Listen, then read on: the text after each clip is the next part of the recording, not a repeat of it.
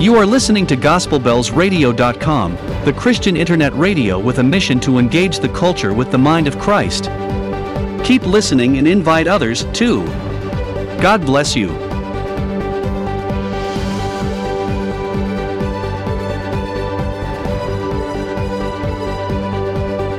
Engaging the culture with the mind of Christ. Engaging the culture with the mind of Christ. Engaging the culture with the mind of Christ. Engaging the culture with the mind of Christ.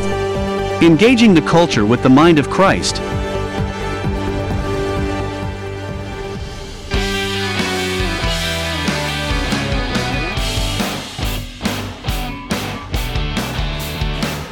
Hello, yes, good evening. Good evening to you and happy Sunday. Trust your Sunday has been beautiful. Thank you so very much for tuning in to gospelbellsradio.com, your community Christian internet talk radio with a mission to engage the culture with the mind of Christ. The program is Readers' Club. This is the meeting of the Readers' Club, and we've been reading the book Pilgrim's Progress by John Bunyan. And now... Sorry, 1 minute. We've been reading the book Pilgrim's Progress by John Bunyan, and now we are at the chapter titled The Cross. For those who were with us yesterday, you know that we had such a wonderful time before the Lord. I was speaking with some members of the Readers' Club after yesterday's meeting, and the feedback has been that, well, God did speak to us yesterday, as He has been doing since we started reading this book. What a glorious book that the Lord made possible for John Bunyan to write many, many centuries ago. So thank you very much for joining us. I have with me here in the virtual studio our dear sister Tawunuga and Bolanle Lee Babalola. Thank you so very much for joining us today. We are expecting more members of the Readers Club to join us in the virtual studio. And for those who are right there at gospelbellsradio.com, thank you very much. We see you. We see the big number there. Thank you so very much. It's going to be another beautiful one. We have a short passage to read today, but it is perhaps one of the most important passages of all. I pray God will give us the grace to actually fully understand this passage. If you are with us at gospelbellsradio.com, what you can do is to tap the WhatsApp widget. See that WhatsApp widget on the bottom right-hand corner, and let us know your thoughts. If you have questions or contributions to make, please do not hesitate to tap the WhatsApp widget and do join us. Thank you very much. We are going to begin now by singing our permanent hymn for this study. You know that hymn, "We Are Marching to Zion." We are marching to Zion. So let's start singing that hymn, "We Are Marching to Zion." Come with the love of the Lord and let our joys be known. If you are at gospelbestway.com, you see that PDF on our page. Just scroll through it. All the program is set out there, and you can always join us. Come with the love of the Lord and let our joys be known.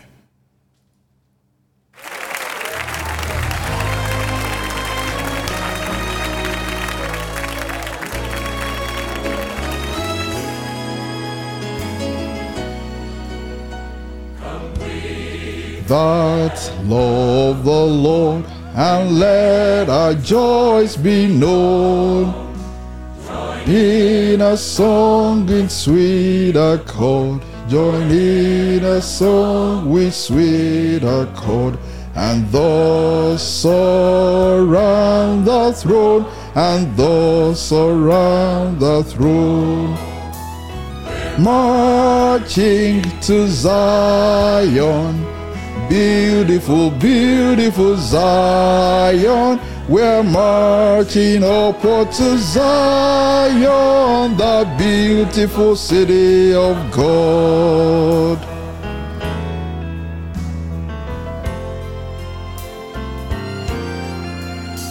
Let those refuse to sing who never knew a God, but children of the heavenly King, but children of the heavenly King, may speak their joys abroad, may speak their joys abroad. We're marching to Zion, to beautiful, beautiful Zion. We're marching upward to Zion, that beautiful city of God. Then we sing number 4 now. Then let our songs abound. Then let our songs abound, and every tear be dry. We're marching through Emmanuel's ground. We're marching through Emmanuel's ground. To fairer worlds on high. To fairer worlds on high. We're marching to Zion. So beautiful, beautiful Zion. We're marching upward to Zion, the beautiful city of God. We're marching to Zion, beautiful, beautiful Zion. We're marching upward to Zion.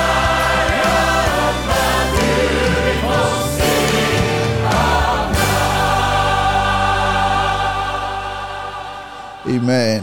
Amen. Amen. Thank you very much for joining us. Okay, let's have the opening prayer now to be said by our dear sister Tawunuga. Are you ready? Please say the opening prayer.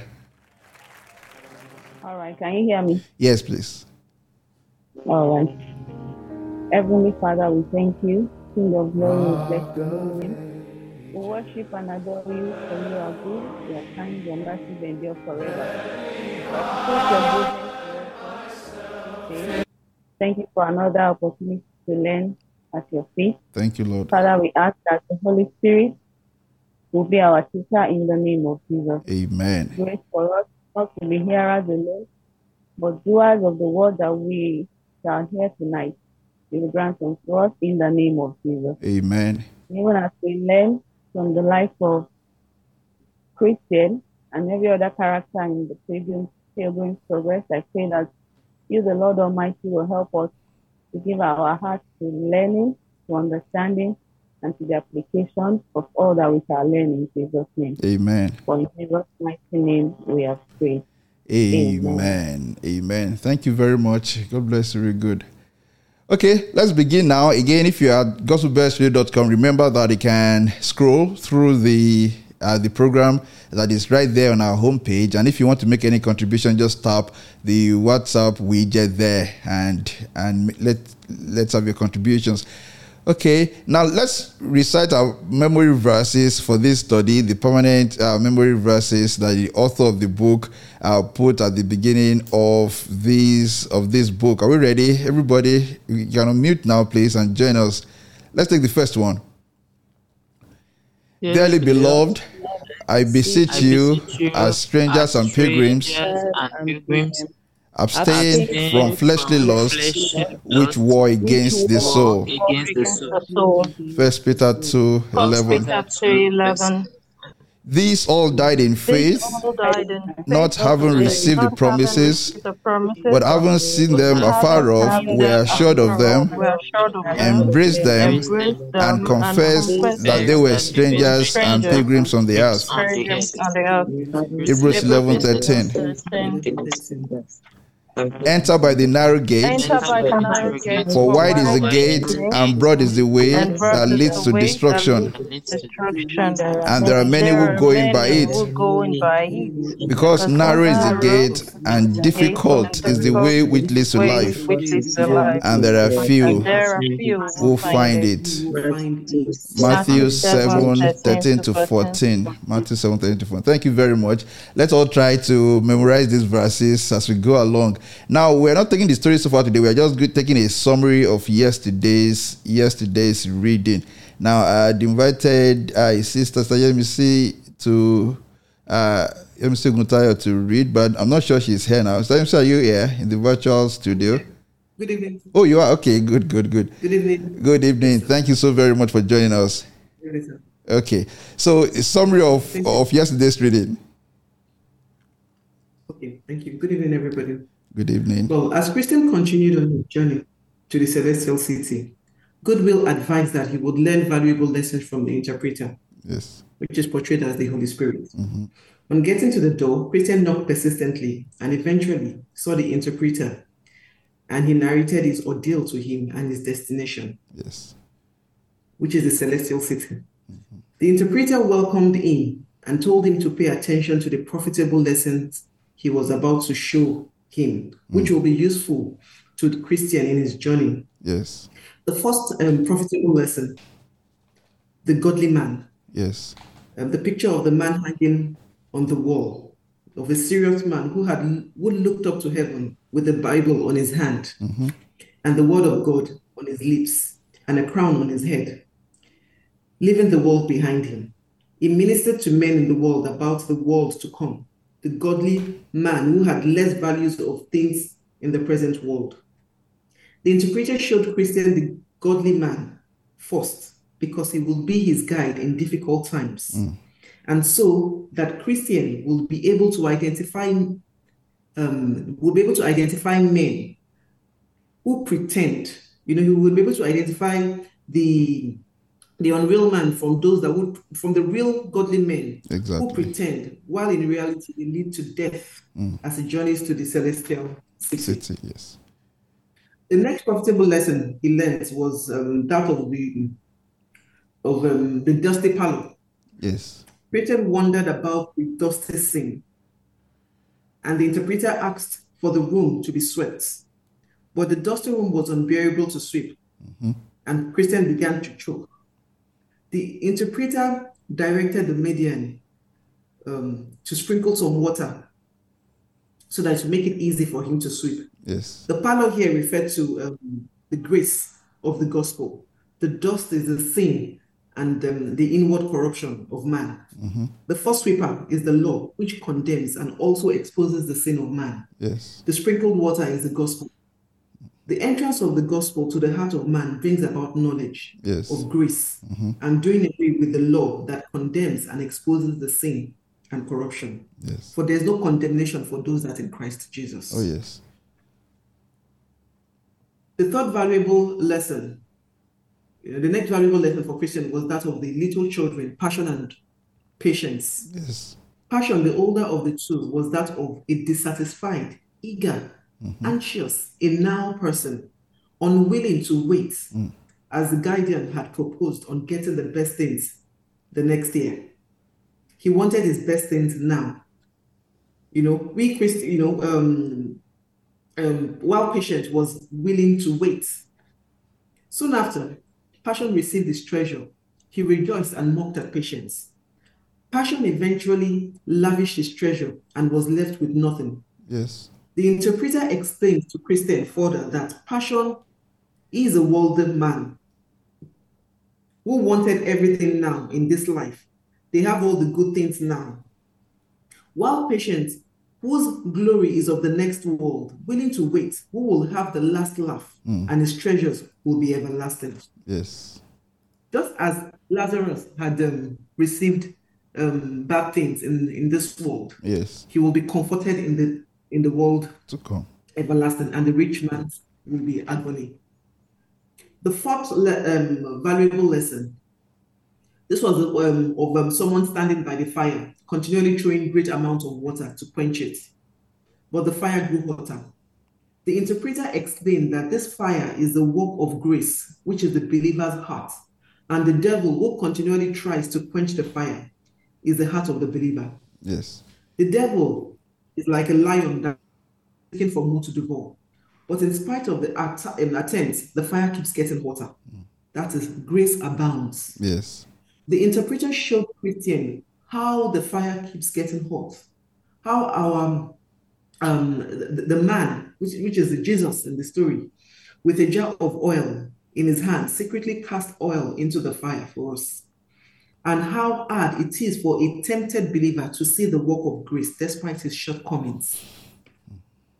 Christian clearly understood the values in the lesson the interpreter was portraying. Yes. The fifth valuable lesson, the door of the palace. Beautiful to behold. Mm-hmm. Christians saw the door guarded by armed men against intruders.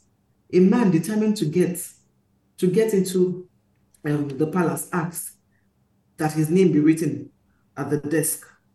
After his name had been written, he battled his way into the palace after so much wounds and attempts to keep him out. Mm-hmm. But he eventually got into the palace and was clothed in gold, and he received the jubilation from those clothed in the golden robe. Great. At this point, Christian was more determined to continue his journey because he was bewildered by the beautiful palace. Yes. But interpreter told him he had more to show him, so to be patient. On the next account, the interpreter asked Christian to ask the man by himself.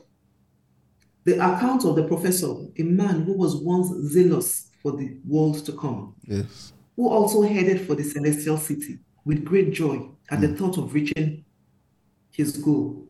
He became miserable and in despair, locked up in an iron cage of despair. That is his mind. He was trapped in his mind. He was unable to escape. The man stopped being serious, and the cares of life caught up with him. A man who knew the word and destined to get to the finish line fell due to lust, pleasures, profits, and enjoyments of this world. Unfortunately, the devil caught up with him. However, he was extremely close to the celestial city. The interpreter asked why he could not repent and turn to God, knowing our God is full of mercy. But he has lost his chance. I quote from the book, "God has denied repentance to me. God himself has shut him in the iron cage." The man had said to himself that he has crucified Jesus Christ afresh, and he has called the person of Christ. The interpreter said to Christian that, "Let this misery be remembered by you as an everlasting warning not to get carried away by the cares of life, even as close as he is to the promised land." And it reminds me of this, that we should seek God while he may be found. Mm-hmm. Mm-hmm. And Christian, much eager to embark on his journey, but still had more lessons to learn, yet fearful, but resulted to prayer and said, "May God always help him watch and to pray." Yes. And to shun all the cares of life.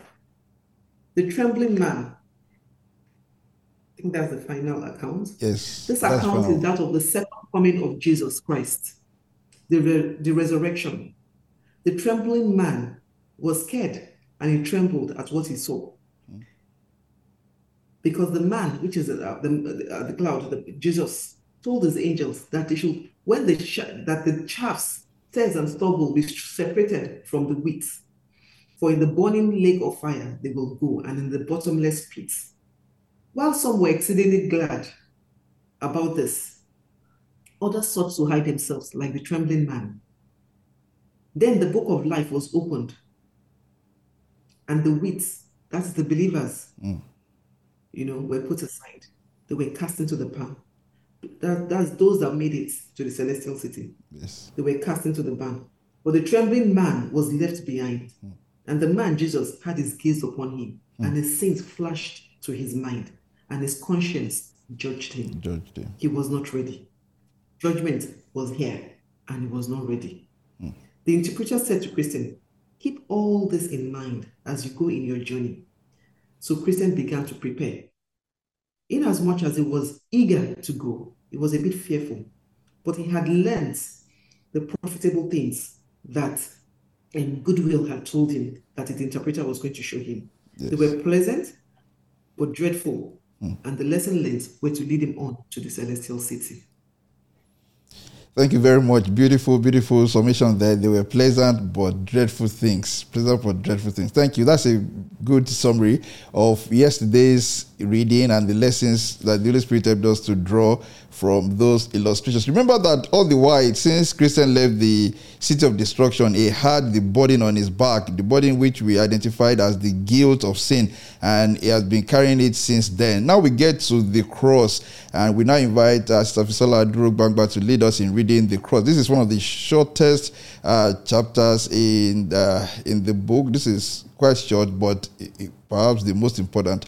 Okay, Fisola, are you ready?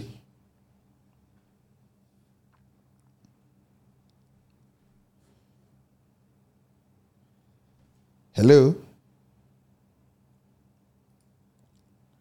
Okay, I see you're not muted, but we can't hear you.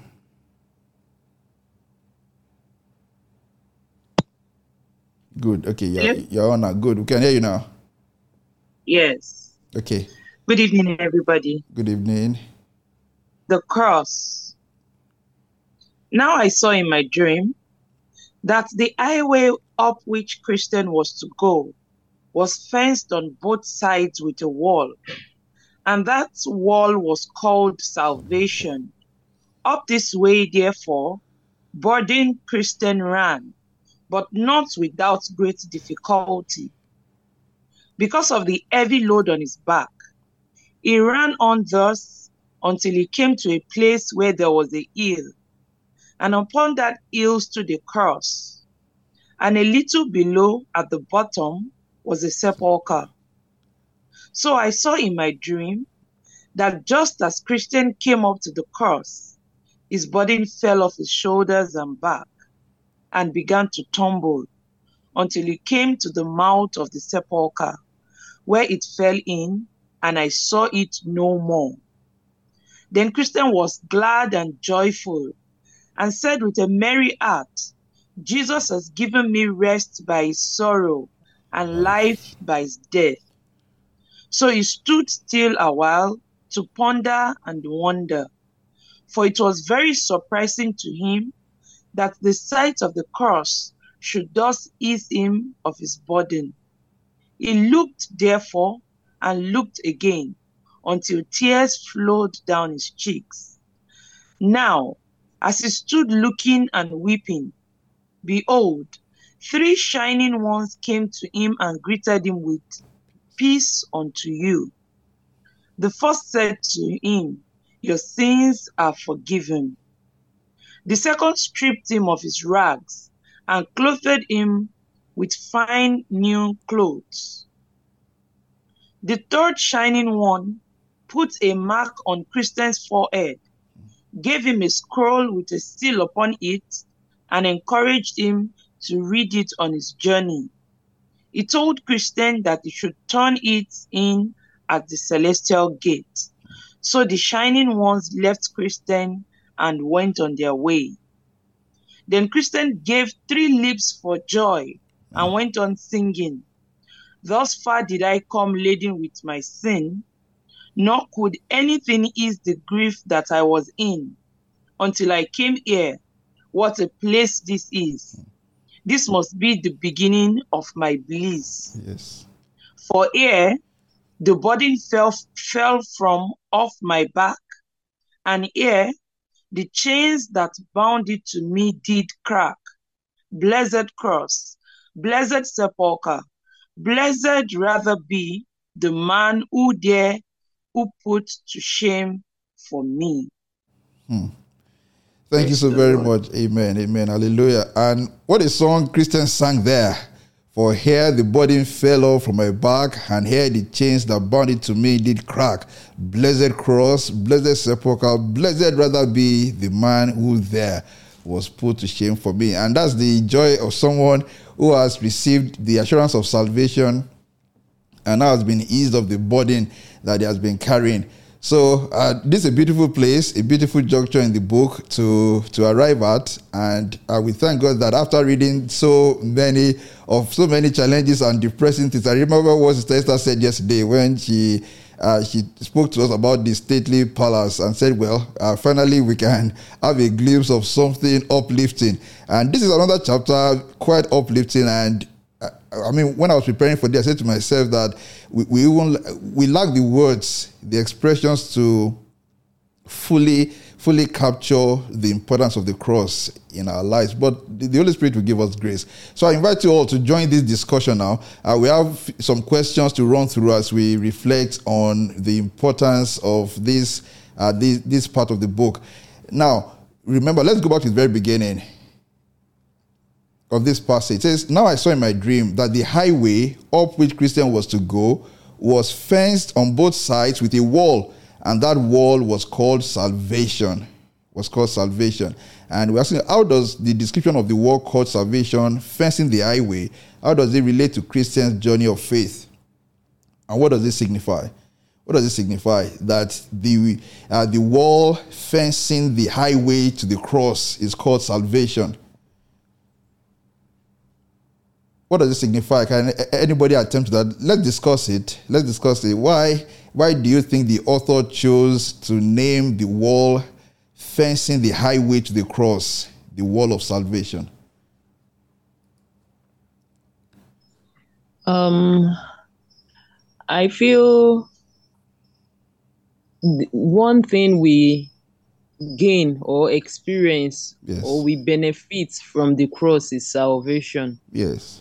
And just like you said at the beginning of the lesson, that even though the chapter is very short, it is about the most important of this book, because the pilgrim must experience salvation. Yes. That is the first encounter. And sincerely, while I was reading this chapter, it's so vivid that, victory at last, the burden fell. Mm-hmm. And because I've seen the cartoon of the Pilgrim's Progress, it just made it, it was so vivid and quite touching. That yes, victory at last, the burden, that thing was so heavy. In the film, it looked like iron, like a box of iron. And he was struggling, with it. I mean, it was pulling him back. Yes. So how it just fell so easily, just like without any effort. And it tells us about grace, that by grace we have been saved. There's no how we could struggle. There's no how we could force off that burden of sin. It is the grace of God by the make us to be saved. Yes. So there's no other word that's no other thing that would have gained from the cross if not salvation. Exactly. If not the name salvation is rightly tagged. Mm-hmm. Thank you so very much. Sir. Yeah, the name is just the right word for that. Any other contribution on that? Because you are quite right, in fact, 100% correct, that the appropriate name to name that road or the fence guiding it is salvation. Somebody wrote saying that it signifies the grace and mercy of God that surrounds and guides believers on their way, on their journey of faith. And that's so true. As Christian was journeying on that hill to the cross, the fence signifies the grace and mercy of God that surrounds us, in our journey of faith. And remember what we studied yesterday, the illustration of the man behind the wall who was supplying oil to the fire and did not allow the water to quench the fire. We can be sure of that. It says this verse emphasizes that God himself is our salvation and the defender of his people. And that's so true. God himself is our salvation and the defender of his people. So we can draw courage from that as we journey on, that the walls surrounding us as we journey on, that wall is called salvation. And that is straight from Isaiah 26:1. As we all noted at the beginning of this book, we find that almost every conversation, every plot, every discussion is inspired by the Bible. Isaiah 26:1, it says, "In that day, this song will be sung in the land of Judah. We have a strong city. God makes salvation its walls and ramparts." And of course, that Prophet Isaiah was not talking just about the days of when he wrote, but about the full realization of our salvation. "In that day, this song will be sung in the land of Judah. We have a strong city. God makes salvation its walls and ramparts." Okay, thank you so very much. So, as we reflect on that, let us take courage that the road, the fence rather, fencing us as we journey on is called salvation. We are saved, we are protected, and we can draw assurance from that. If you want to take us back anytime, please feel free to do so. And if you are listening to us at gospelbestradio.com, please just tap that WhatsApp widget and send in your comments or your question. Okay, let's go to the second question. Yeah, it says, "What does the hill and the cross symbolize in Christians' experience, and why is it significant that his burden fell off at this specific location?" Why is it significant that his burden fell off at this specific location? This very location, this place. the foot of the cross. Why is it significant? And you can tie it to the things we have read in the past in this book. Why is it significant that his body fell off at this specific location?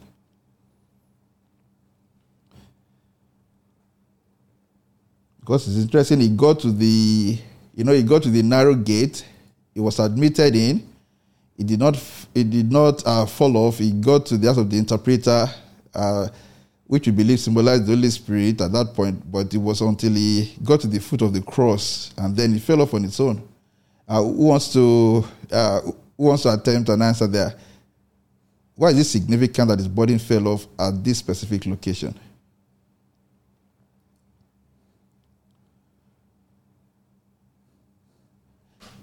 And of course, you can make reference to this passage we have here, Zechariah 13:1. Zechariah 13:1, on that day, a fountain will be opened to the house of David and to the inhabitants of Jerusalem to cleanse them from sin and impurity. On that day, a fountain will be... Of course, the fountain that Zechariah spoke about, of course, was the death of our Lord on the cross of Calvary and his blood that flowed and is still flowing at Calvary. So it is only at Calvary that burdens are lifted. Only at Calvary, only at the foot of the cross. Anybody who is looking to God for the burden of the guilt of sin to be lifted must go pleading what? Pleading what? Pleading the blood of Jesus. Only the blood of Jesus. And that's the only plea we have. So when we go to God in prayer and we kneel down and we ask for his intervention, we have to ask for it in the name of Jesus, pleading the blood of Jesus. And it's the same thing for the sinner who is coming to salvation for the first time. The sinner is invited to plead only the blood of Jesus. Why should God lift the burden away? Why should his power make the burden roll away? We say, I have no plea, nothing in my hand I bring, simply to thy cross I cling. You know, that's from a hymn. Nothing in my hand I bring, simply to thy cross I cling. Naked come to thee for dress, helpless come to thee for... And it was strength.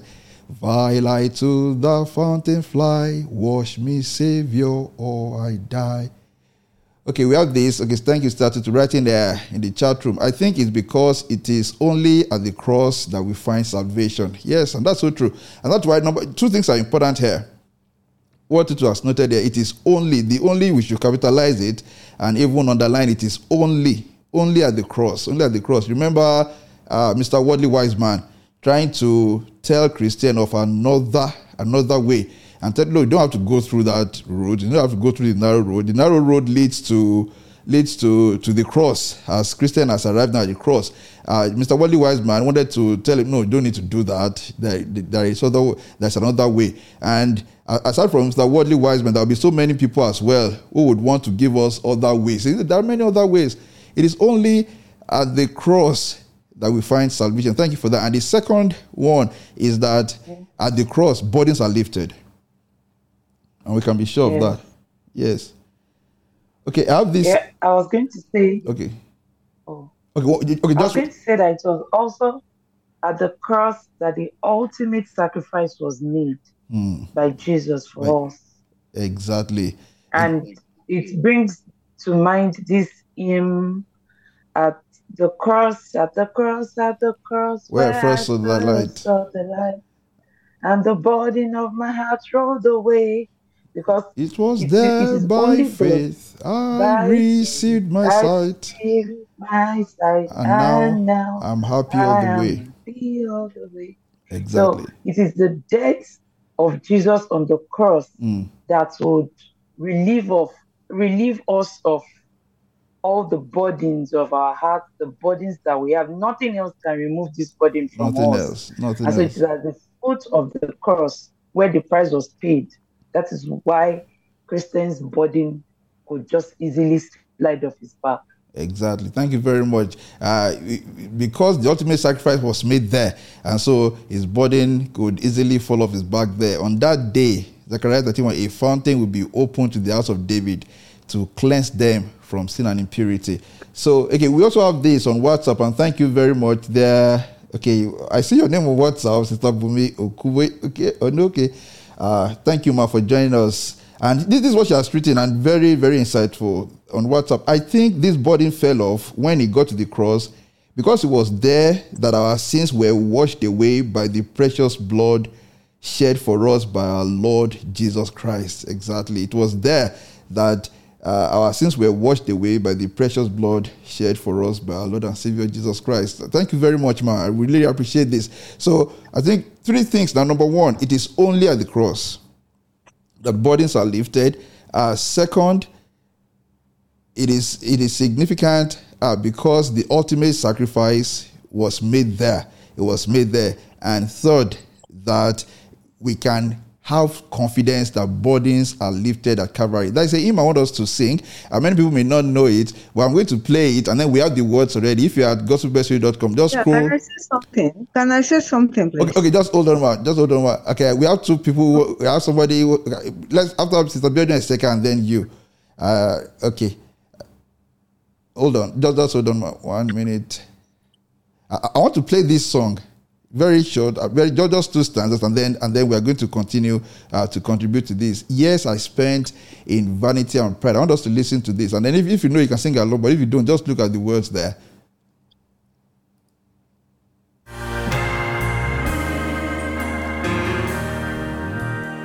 Years I spent in vanity and pride, caring not my Lord was crucified.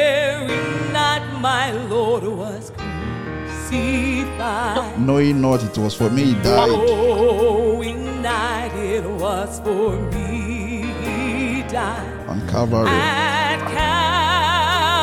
Calvary. Mercy there was great. Mercy and grace was free. And grace was free. Pardon there was multiplied to me.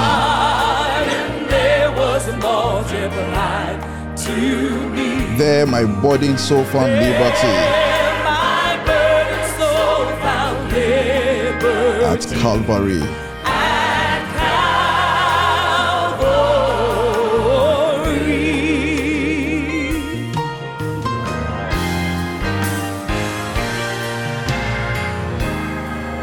Oh, the love that drew salvation's plan. Oh, the love that drew salvation's.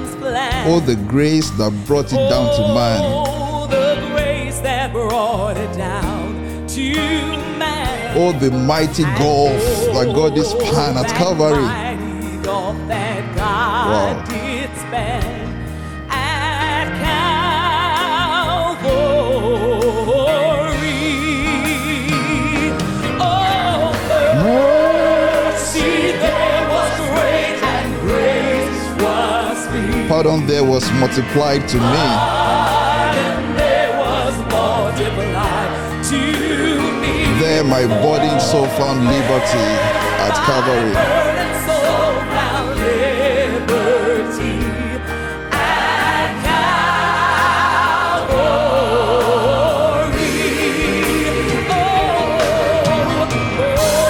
Mercy there was great and grace was free. Pardon there was multiplied to me. There my burden so found liberty.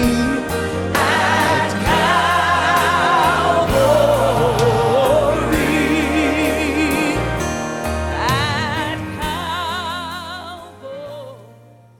I know, yes, at Calvary, and we must never forget that everything was consummated at Calvary. Okay, Sister Biodun a second. After that, Aunt Shomi, yes. Go ahead, ma. Good evening, everyone. Good evening. Hebrews 9:14 tells us that the blood of Christ was shed for our sake, and it cleanses our consciences from acts that lead to death, so that we may serve the living God. Exactly. That for we who trust in Christ, we are washed in his blood, fully cleansed from sin. So it is in Jesus that we are saved from sin. And we've said earlier that the burden that Christian was carrying was his guilt from sin. Exactly. And when it came to the cross, it had no option but to be rolled away. Because it is in Jesus that we can get that cleansing. from sin and its guilt.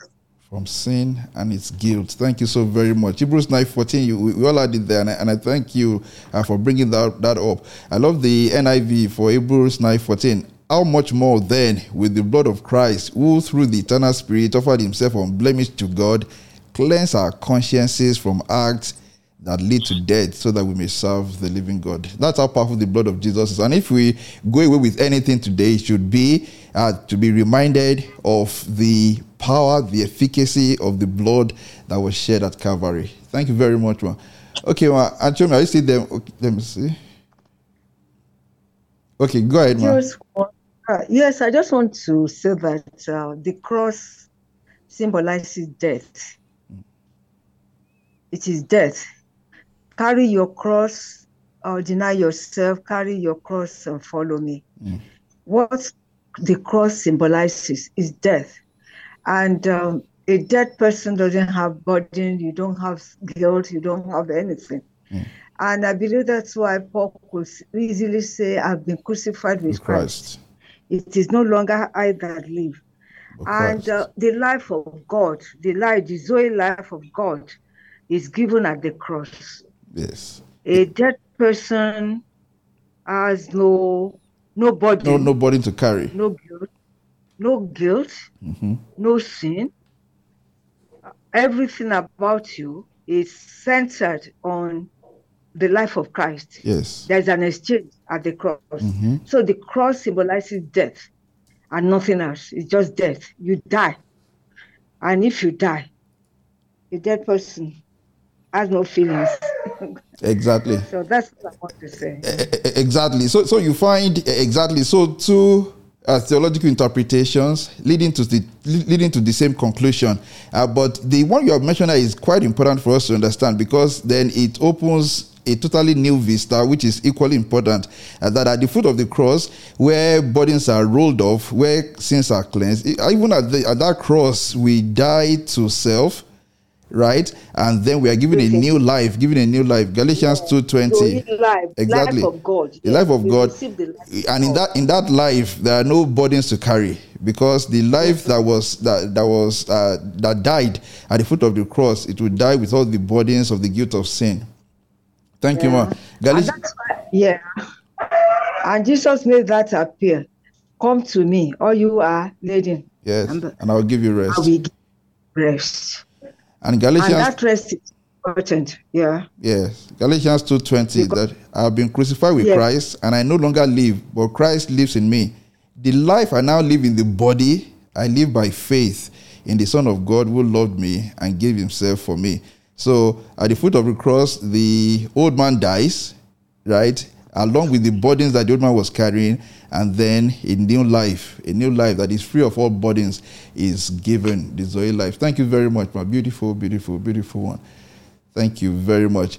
Okay, let's go to the third question. If you're at gospelbestradio.com, feel free to reach out to us on WhatsApp, and everybody in the virtual studio as well, in the chat room, or by just unmuting your microphone. Okay, remember what Christian said at the foot of the cross. And we're asking the question. You know, the Christian said, wow, when the burden rolled off his back, he said, Jesus has given me rest by his sorrow and life by his death. How does this response reflect the essence of the Christian faith and the message of the cross? How does it reflect the essence of the Christian faith and the message of the cross? I think we have touched on it a bit, but I want us to identify two major things. We've spoken about them, but we need to identify those two major things that reflect the essence of the Christian faith and the message of the cross. Before you contribute, let me read this one from their sister, Lubom Adishino. Thank you very much for joining us. She has been here on WhatsApp saying, yes, we die completely to the flesh at the foot of the cross, and then we become a new creation, living a brand new life of Jesus Christ alone. Exactly, and that's so true. Thank you, ma. We die completely to the flesh at the foot of the cross, and then we become a new creation, living a brand new life of Jesus Christ alone. Thank you very much, ma. Okay, so when Christian said, Jesus has given me rest by his sorrow and life by his death, what does this tell us about the message of the cross? I think two important messages that constitute the singular message of the cross. or two things embedded in the message of the cross. I mean, it's right there in Christian's statement. And I think Anshomi also alluded to it. So could someone volunteer?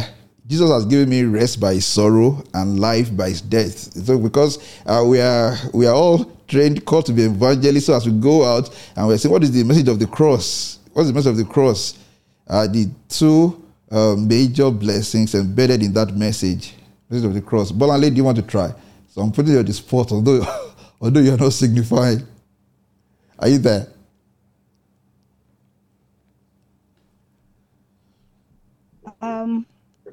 I don't know, but I want to say that at the cross, there's an exchange. Mm-hmm. The first one. There's an exchange of life. Yes. Because at the cross, there was a substitutional role. We took over Jesus' life, everything that we call ourselves the joint here with Christ. Yes. So everything that Christ has, He has given to us. In exchange, yes. Yes. So we are entitled to everything that Jesus has. Mm. And we know that with Jesus, we are co-heir with him. Yes. We are the heir of God. So that means everything God has, We have. Is our own. Mm-hmm. And that's why it's so important for us to know our identity. There's an identity change. There's an exchange, identity. Christ in you, the hope of glory. The hope of glory. Who are you in Christ? What's Christ in you? You understand? There's an exchange, so you got to know who you are. Absolutely. And yes, and when you have that identity, you are clear about that identity of what happened on the cross. Mm. Because so many things happened on the cross. Oh, yes. And when you know and you believe, or how do I say it now? That identity is becomes a reality to you. Oh, yes. When that identity becomes a reality to you, then you're a totally new person. Exactly. And that's where... And that's when the Holy Spirit can manifest his power in the life of the person. And command demons, and okay. And do signs and wonders. Exactly. Thank you, ma. Thank you so very much, ma. So there is that exchange of identity at the foot of the cross, and that again emphasizes the point that we're trying to make from this question. The message of the cross, we can find in the message of the cross. The answer to that in Christian's statement. He said, Jesus has given me rest by his sorrow and life by his death. So the message of the cross is there is rest. You come to the cross, the burden is rolled away. You have rest from your sorrows and your burdens. Exactly what Jesus said, come to me and I will give you rest. Rest. And so the person who is truly saved is no longer pursued by the guilt of sin. Not that you will not, if you sin, yes, the Holy Spirit will bring it to your consciousness, but then we know we have an advocate, as the Apostle John wrote. And so there is rest, and second, there is life. So rest and life, these are the blessings in the message of the cross, rest and life. So that's why usually when you find Christians who do not have rest, they're still always struggling and then going from place to place, just trying to find it. You wonder, do you have the Holy Spirit? Have you been saved? Well, the person who has been saved has received rest, the assurance, the wall of salvation guiding us as we journey along, and then as we're going to find very shortly, also the seal of the Holy Spirit. So rest and then life eternal. Okay, number 4, in what ways can we relate to Christian's experience of pondering and weeping as he stood before the cross? How has the cross brought comfort and transformation in our lives? Remember that, okay, let me refer to the portion of the text here. It says, so he stood still a while to ponder and wonder, for it was very surprising to him that the sight of the cross should thus ease him of his burden. He looked, therefore, and looked again until tears flowed down his cheeks. Tears flowed down his cheeks. Again, I want to ask you, was Christian over-dramatizing there that he started weeping at the foot of the cross? here we have cited Zechariah 12:10, one of the prophetic writings of what will happen upon the death of our Lord Jesus Christ. He said, "And I will pour upon the house of David and upon the inhabitants of Jerusalem the spirit of grace and of supplications, and they shall look upon me whom they have pierced, and they shall mourn for him as one mourneth for his only son, and shall be in bitterness for him as one that is in bitterness for his firstborn." Imagine that. So when we talk about Christians there, mourning and crying and weeping at the foot of the cross, do you think it was over dramatizing? How has the cross brought comfort and transformation in our own lives? Any volunteer here? Doc, thank you for joining us. I see you coming in now. Thank you, Bro Femi. I was in another meeting. Okay, that's so fine. Just finish. I'm really sorry. Yeah. That's fine. I do not know whether you were able to read the text today, but we are discussing where Christian, after his burden rolled off automatically at the foot of the cross, he looked again and started weeping. And we are asking, was he over dramatizing, and how has the cross brought comfort and transformation to our lives? Just before you respond, that somebody was Sister Biodun, go ahead. I was just going to say that at the cross. Mm. We, from Romans 6:11, yes, we are told to consider ourselves to be dead to sin. Okay. But we are alive to God in Christ Jesus. And therefore we are not to allow sin to continue to reign in our mortal body, mm-hmm, for us to obey its lusts and passions. Yeah. And yes, the answer to your question is yes. It wasn't over dramatizing. Mm-hmm. It is something that at one time or the other, when we come to Christ, we too experience. When you realize the enormity of your sin and what it costs God. We are told that grace, the acronym for grace, GRACE, means God's redemptions at Christ's expense. At Christ's expense, exactly. Yes, we often say that salvation is free, but the truth is that it's not free. It cost God his life. We were bought at the price. It's not cheap. It's one of the most expensive. It is the most expensive commodity, because God paid with his life for us. So we shouldn't cheapen it by continuing in sin. Thank you so very much. The Son of God died for us. Yeah. Exactly. We shouldn't cheapen it. That we were bought at the price. So it is free, but again, it was bought at an exorbitant price, the price of the blood of our Lord and Savior Jesus. And that's why Christian found himself there. Wow. Christian would have said to himself that the burden rolled off so easily because the ultimate sacrifice was given, and that's what Stapsala said earlier on as well, that because the sacrifice was given there. I also recall the contribution earlier on by their mom, Bumi Okuboyejo, thank you, ma, who said, because it was there that our sins were washed away by the precious blood of Jesus. Thank you very much for bringing that up, ma, that yes, it was fitting that Christians should stand there and weep for his sin. Really weep at the recollection that the price was paid, and it was a huge price that was paid. Doc, want to say something? Well,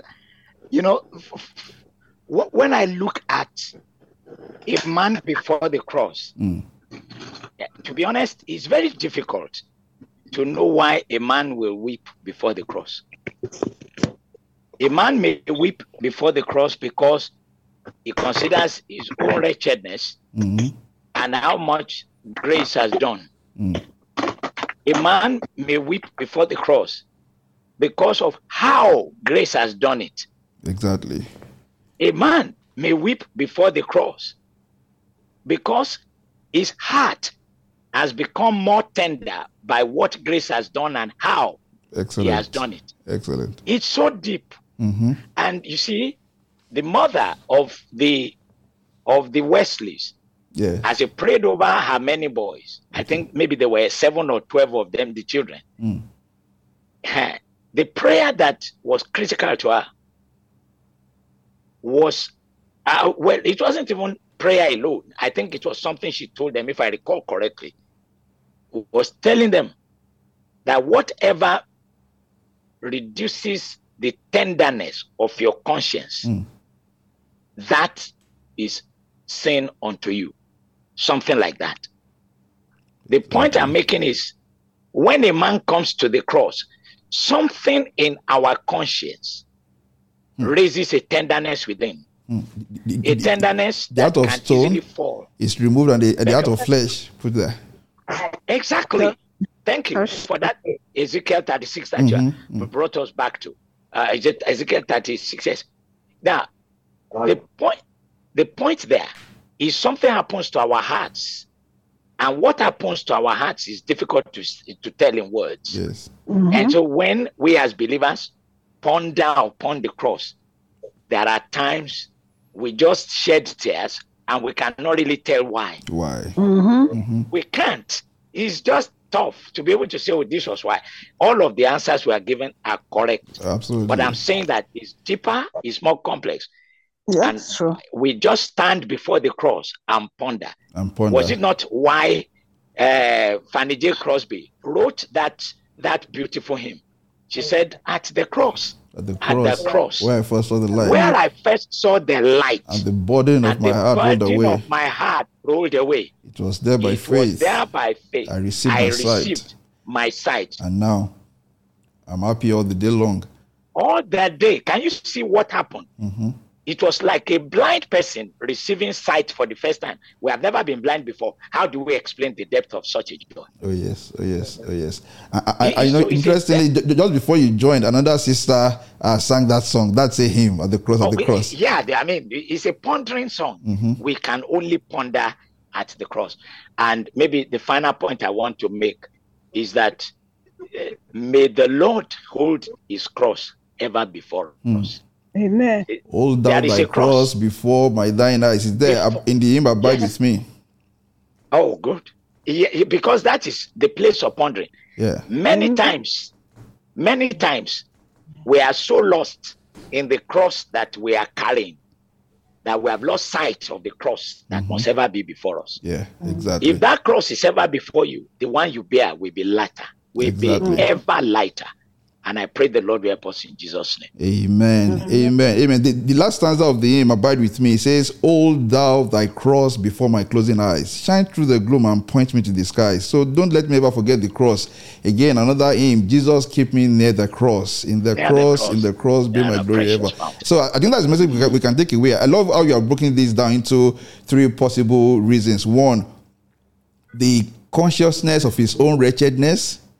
The realization of how grace was bought, with the at the price, and then the tenderness of his own heart. And these 3 we must never forget. No Christian should ever forget his own wretchedness.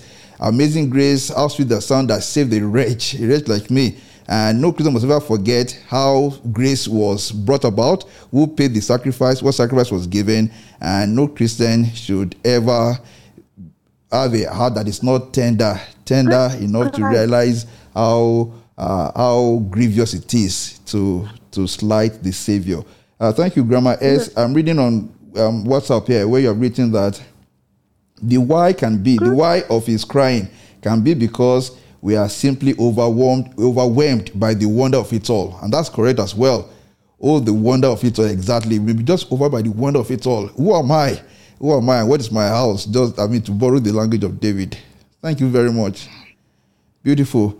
I want us to move on to the next one. And this is another very important one, because right there at the cross, 3 persons appeared to Christian. The author called them the 3 shining ones.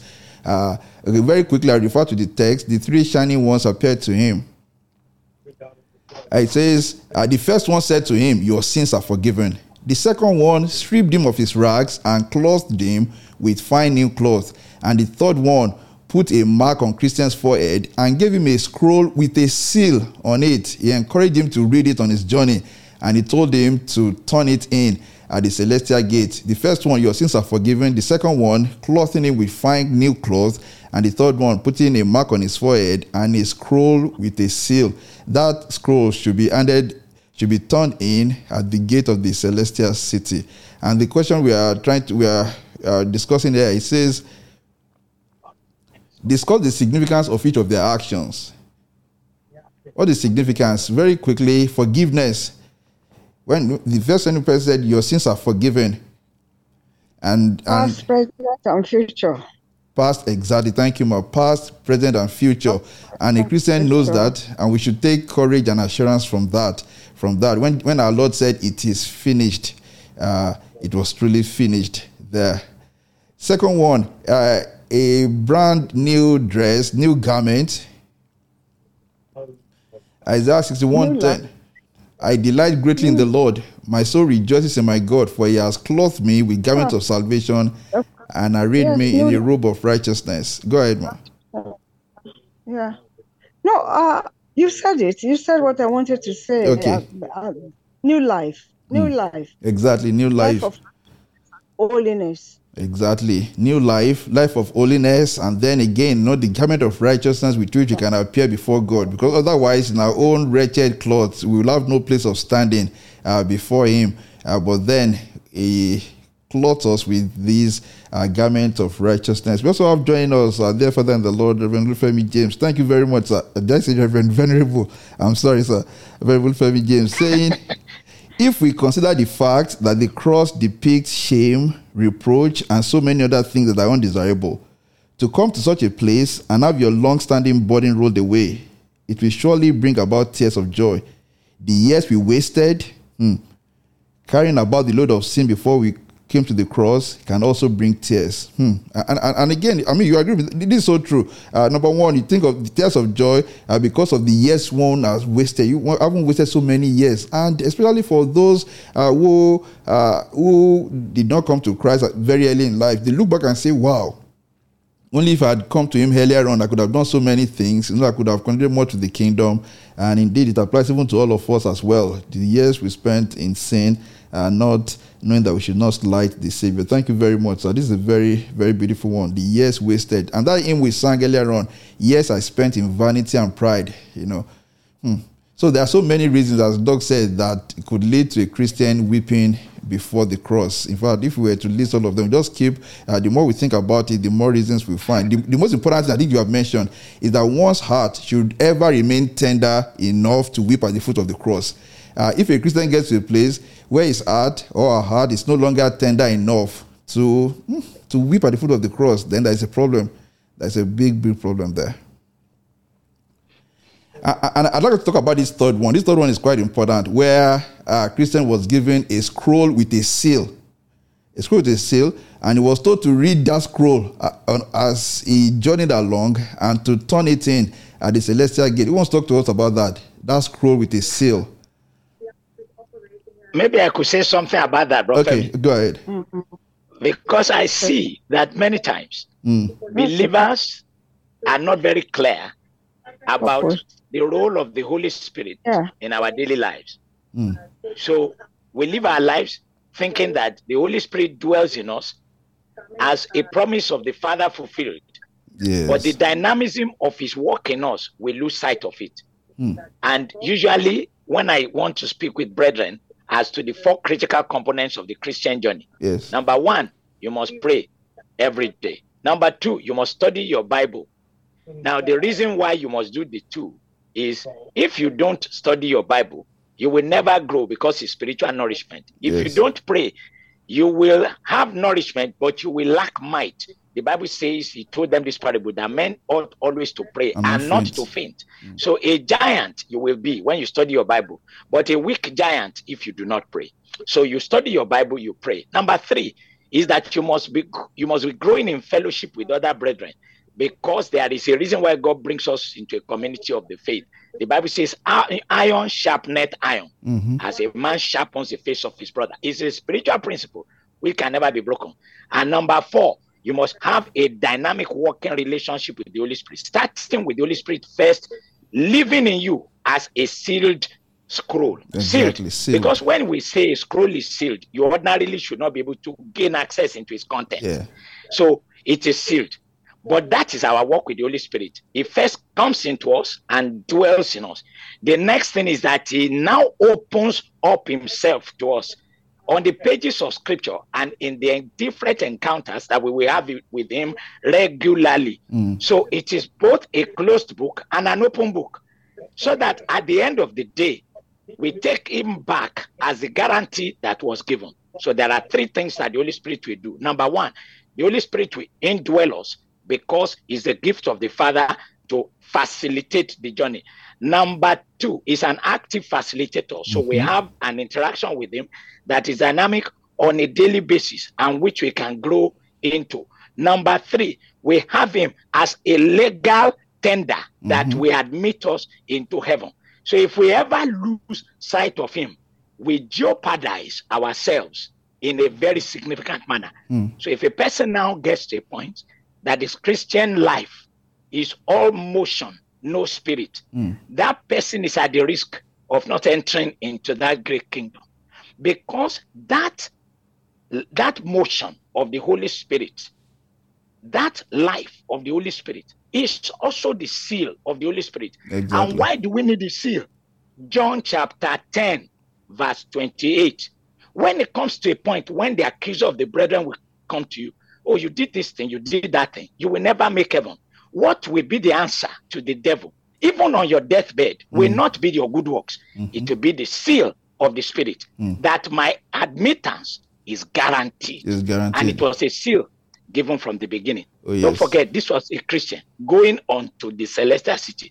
So above all else, there must be a guarantee that the journey will not be a waste. Exactly. The Holy Ghost is that guarantee. Exactly. I pray God will help us. Amen. Amen. I love that. So there is that guarantee that the journey will not be a waste. Yeah. Ephesians 1:14 says, when you believed, you were marked in him with a seal, the promised Holy Spirit, who is a deposit guaranteeing our inheritance until the redemption of those who are God's possession. It's a seal guaranteeing our inheritance. The journey will not be in waste. Exactly. And that's the assurance we have from the seal of the Holy Spirit. And I love the portion of the text where Christian was told to keep reading the scroll on the way. Keep reading it. Because, again, as we said yesterday, there will be trials on the way. But you need to be reminded that, look, this journey will not be in waste. Just keep on. We have the seal has been given. Beautiful. Thank you very much, Doc. And thank you, everyone, for contributing. Finally, now we have reflected on Christian weeping at the foot of the cross. But this text did not end on the note of him weeping. Look at this beautiful song he sang. He said, after that, then Christian gave three leaps for joy, meaning he jumped for joy three times. And he went on singing, thus far did I come laden with my sin, nor could anything ease the grief that I was in, until I came here. What a place this is. This must be the beginning of my bliss. For here the burden fell off from my back, and here the chains that bound it to me did crack. Oh, blessed cross, oh, blessed sepulchre, blessed rather be the man who there was put to shame for me. What a song. I'm surprised that nobody has put this to him over the years. Or maybe perhaps I'm going to check. I'm going to check whether somebody has said this to him. But this is a beautiful one. Christian saying, oh, blessed cross, blessed sepulchre, blessed rather be the man who there was put to shame for me. What do you say about that, dog, that the man who was there weeping, and please, anybody, please contribute, the man was there weeping, now went on his journey, singing the praise of the man who there was put to shame for me. Yeah, thank you, Bro Femi. I could not think of any other scripture that gives the full cycle for us. But Romans chapter 14 and verse 4 and verse 17. Okay. It says, for the kingdom of God is not meat and drink, but righteousness, joy, and peace, and joy in the Holy Ghost. The Holy Ghost, exactly. When a man comes to the cross, he enters into the righteousness of Christ. And his body must be rolled away that he may have final peace with God and man.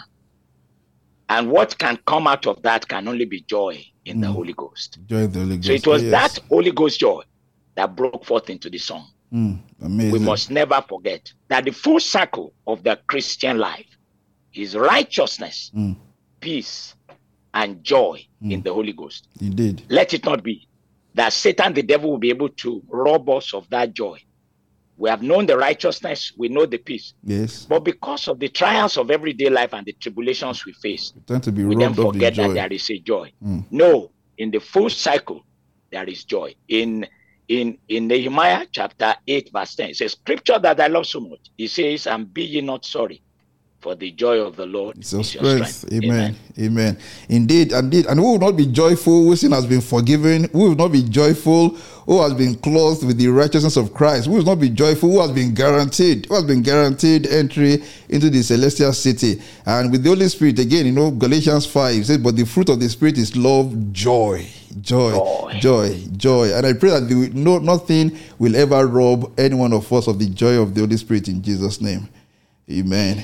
Amen. Anybody any other takeaway that we've not touched today? Before we sing our closing hymn today, it will be the Old Rugged Cross. So I will cherish the Old Rugged. Because I think from this lesson, something important to take away is the primacy of the cross, the importance of the cross, and the remembrance that it was all consummated there at the cross. Any other contribution, maybe a takeaway point that we've not touched today? The only thing I just want to substantiate his leaping. Okay, that, good. Go ahead. It's also a fulfillment of scriptures for children of God in Malachi 4, verse 2, that says that, "But for you who fear my name, the Son of Righteousness will rise.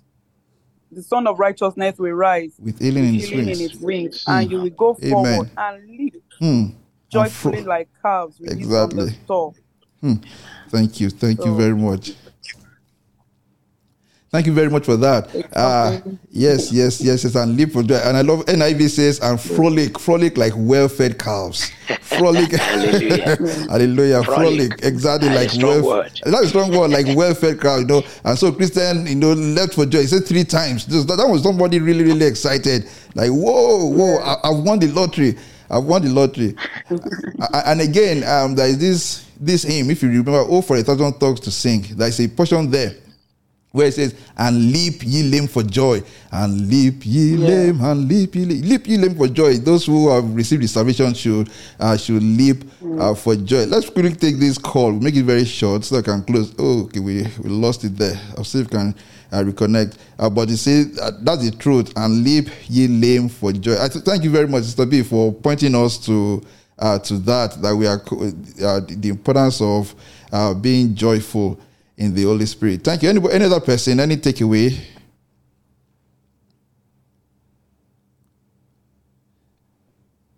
Any other takeaway point?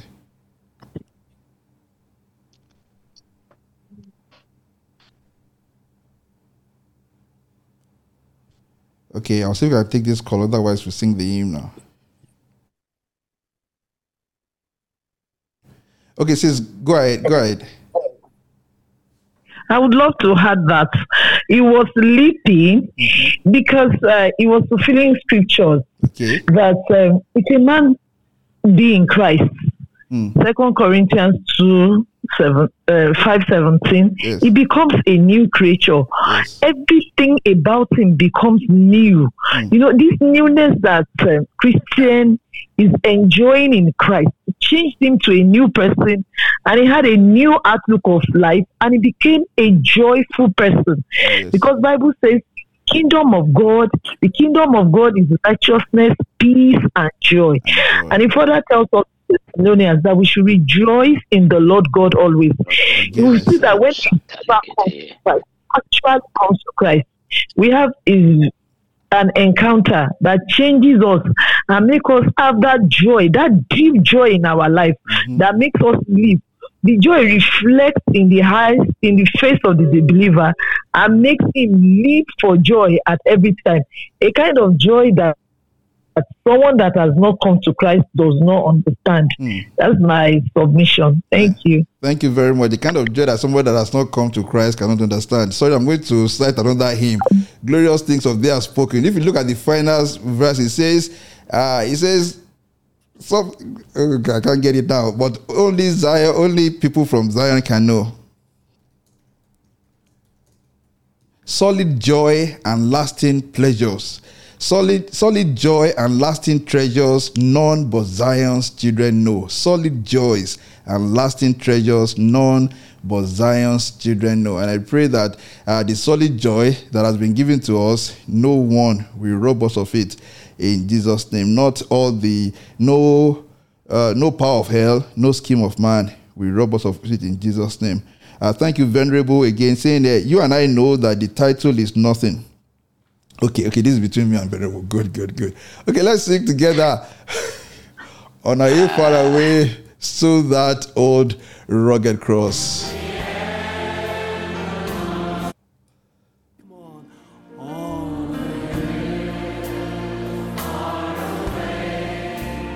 To thine old rugged cross, the emblem of suffering and shame, and I love that old cross where the dearest and best for a world of lost sinners was slain.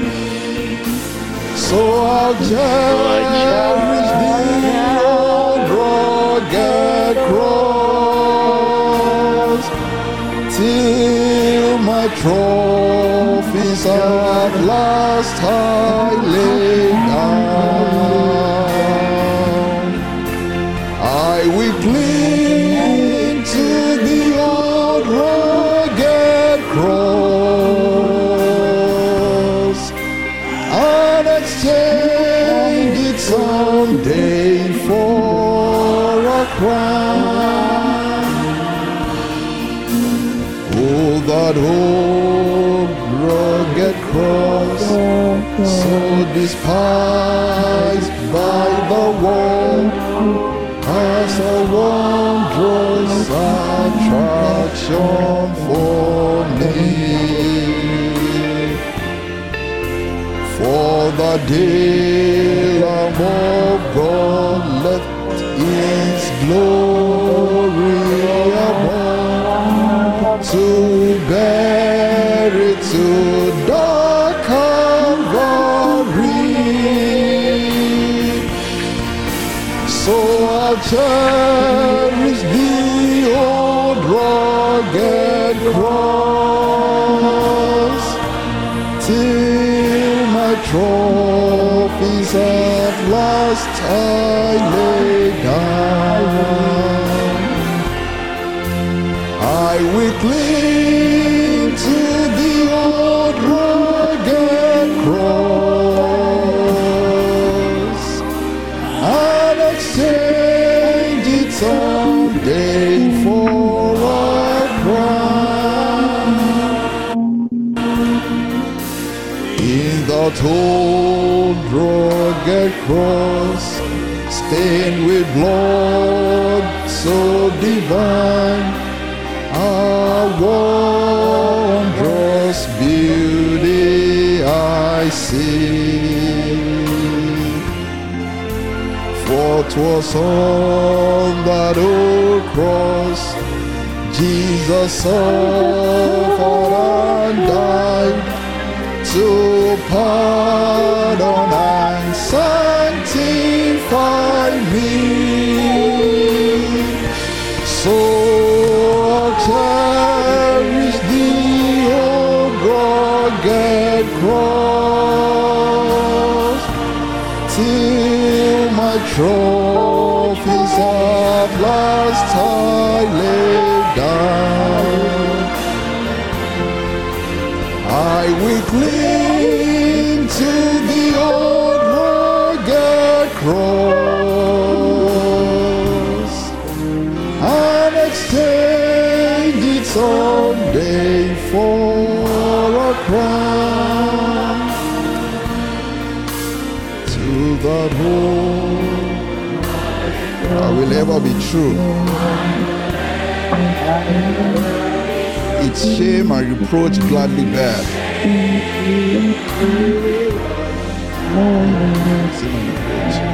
Then he'll call me someday to my home far away,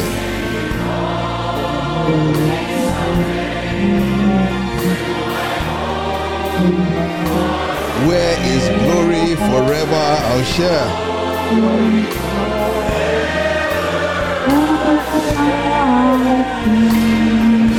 So I'll cherish the old rugged cross till my trophies at last I lay down. I will cling to the old rugged cross and extend it someday for. Amen. Amen. Thank you very much. By the grace of God, we meet next Saturday, July 29 at 8 p.m. By the grace of God, and then we will find Christian encountering new set of people. New set. One is called Simple, the other one's Sloth, the other one Presumption. Thank you very much. Looking forward to seeing you, Sister Mosogwe. Please lead us in saying the closing prayer.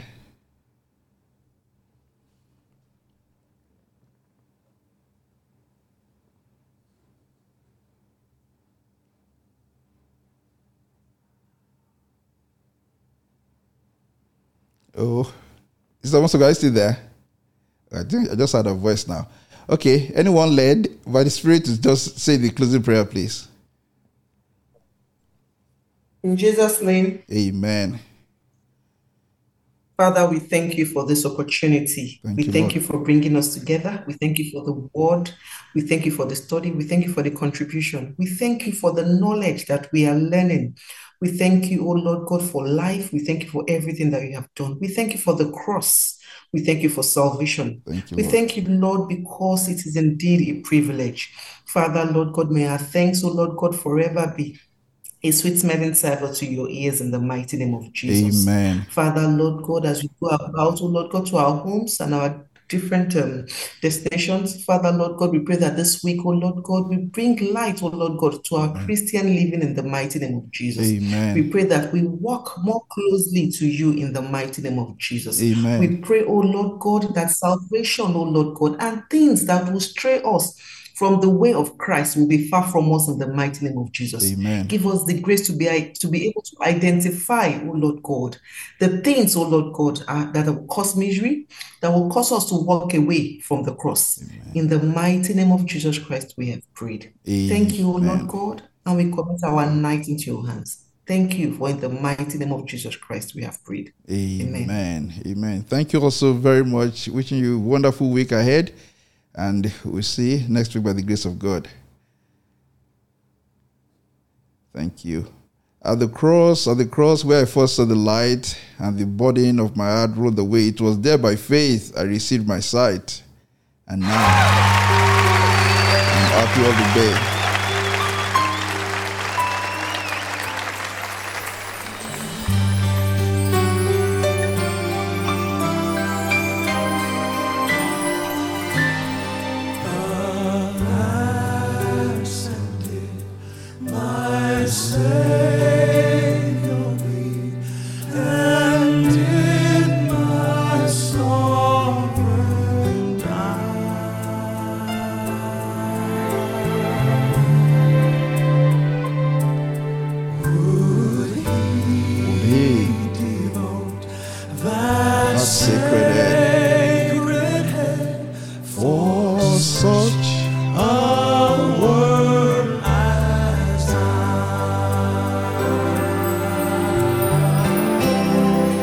At the cross, at the cross,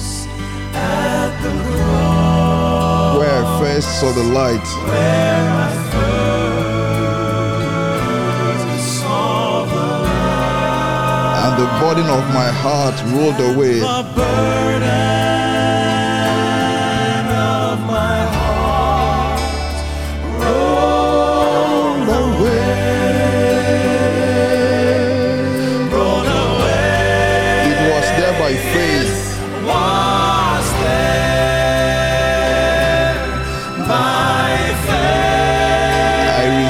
my sight. I receive my sight. And now I'm happy. I'm happy all the day.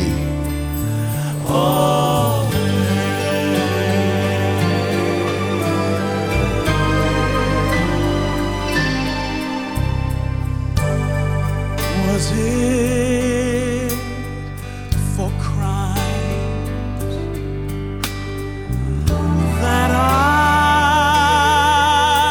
have done that he groaned upon a tree? Amazing.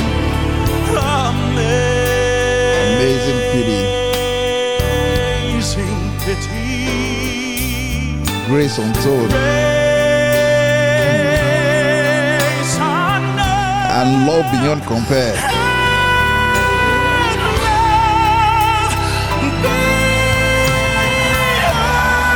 Love beyond degree.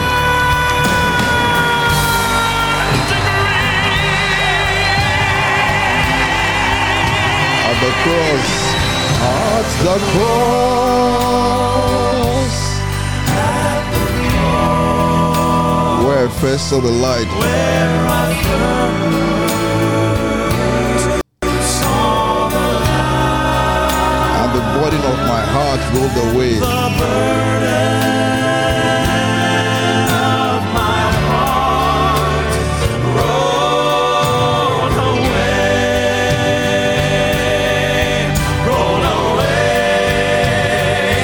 It was there.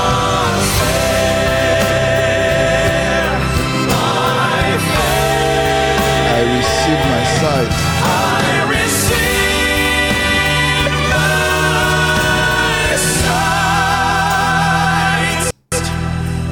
and now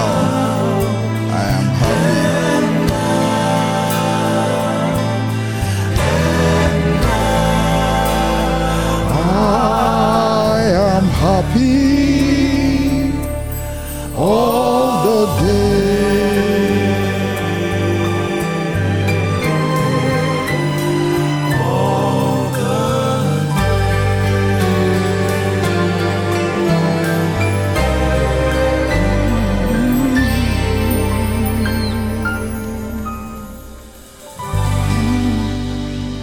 Indeed. Thank you so very much once again.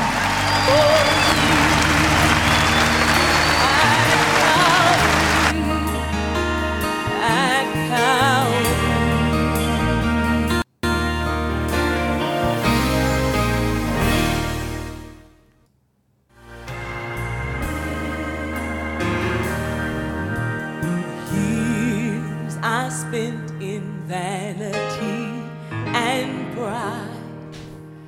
Caring not my Lord was crucified, knowing not it was for me he died. At Calvary, mercy there was great, and grace was free. Multiplied to me. There my burdened soul found liberty at Calvary.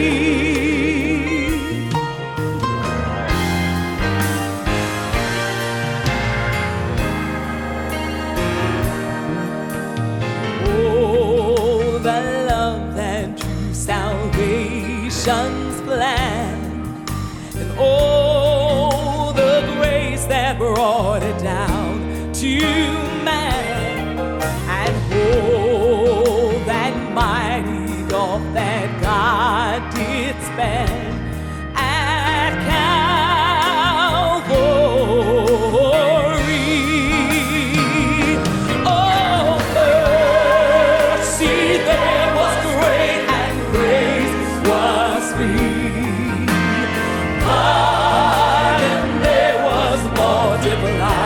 you.